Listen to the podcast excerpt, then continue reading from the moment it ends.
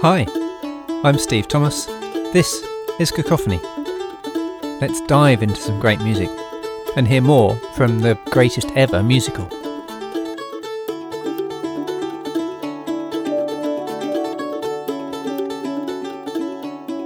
West Side Story is so good, I think it's worthy of another episode. Last time we played the symphonic dances, which concentrate on the high energy dance rhythms.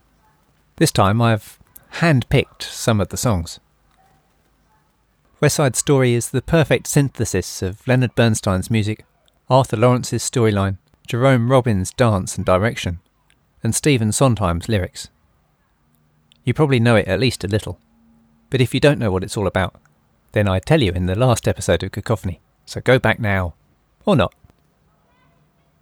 Last week I listened to Edith Bowman's interview with Steven Spielberg on her podcast Soundtracking, which is well worth a listen if you're into film music.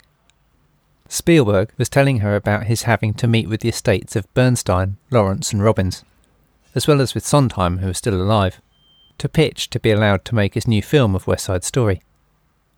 Imagine, that's Steven Spielberg going on bended knee to ask to make a movie. He must be much more used to it being the other way round.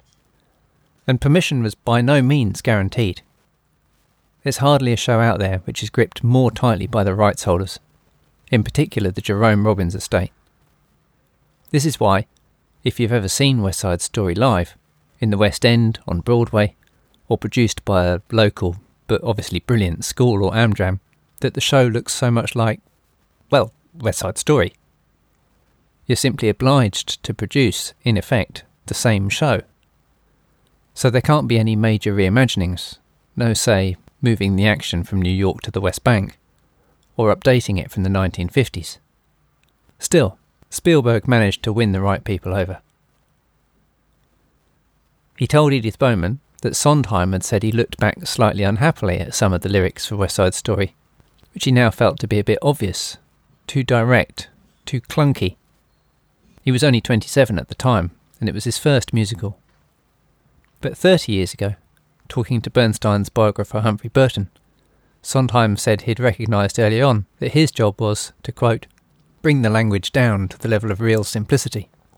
The whole piece trembles on the brink of self conscious pretentiousness anyway, and Lenny's idea of poetry was much more purple than mine. I've picked four of my favourite songs from West Side Story for this episode. As ever with Cacophony, it's a personal selection.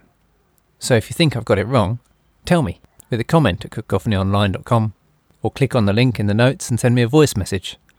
Or go on to social media. Maybe you can cook up a Twitter storm. I, for one, have always loved the gags and rhymes, the wit of the words in West Side Story, which I got to know in the original 1961 film. Though, of course, a long, long time after its release. I was probably a teenage sucker for a bit of that self conscious pretentiousness. Looking back, I think getting it made me feel a bit smarter, a bit clever. First up, we're going to listen to Something's Coming. It's a setup song for the male lead, Tony, written only 10 days before the show opened, with rehearsals already well underway. Bernstein wrote to his wife 8th of August already. We wrote a new song for Tony that's a killer. It's really going to save his character. A driving 2 4 in the great tradition, but of course fucked up by me with 3 4s and whatnot. But it gives Tony balls so that he doesn't emerge as just a euphoric dreamer. These days have flown so. I don't sleep much. I work every, literally every second, since I'm doing four jobs on this show composing, lyric writing, orchestrating, and rehearsing the cast. It's murder, but I'm excited. It may be something extraordinary. I love this letter. Bernstein became well known for squeezing every last drop out of himself, as it appears he's doing here. I love his sense that West Side Story was going to be something special. I love the palpable excitement at their having written Something's Coming, an excitement that's really what the whole song's about. And I love that recognition that without this number, we'd have been left, a bit like we are in Romeo and Juliet, thinking, who is this guy? And why is she even remotely interested in him? Having heard from Tony, I think we should hear from Maria, so we listen next to I Feel Pretty. It's the words and playfulness that get me here. Maria's on a journey of self discovery as she's falling in love for the first time, and her friends are merciless but affectionate. And Maria doesn't care. My kids are still a bit young for the full West Side Story treatment, but at the moment they're into Encanto. They love the ensemble numbers and like each taking a different role and singing different characters' lines. So they'll be well set up for things like the quintet version of Tonight, which starts with something like a warning bell and then combines the anticipation of the violence of the rumble from the Jets with the love song of Tony and Maria and a more steamy, less innocent anticipation from Anita all with terrific backing from the band, as the tension and intensity in the show moves to its climax.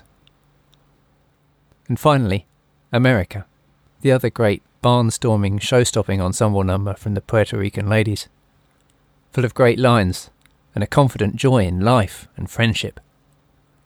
Click on the link in the podcast notes to have listened to these four songs from West Side Story. I'm very aware that I've picked songs that don't reflect on the story really, and that this sort of covers West Side Story without either the love or the tragedy. But it's literally just my four favourite songs, and should be seen as that. So enjoy these, and then, when you can, find yourself three hours or so, and settle down and watch the film. Either the new one or the old one. I haven't seen the whole of the new Spielberg version yet, but what I have looks and sounds fab. Colour saturated like it's the early 1960s, with a leaner, meaner orchestral sound and both a homage to and offering a new approach from the original film. Go see, go see. Use the links in the notes to say hi, to tell me what you think, or to support us financially. Please share the Cacophony podcast with everyone you know. Come back for more next time, and thanks for listening.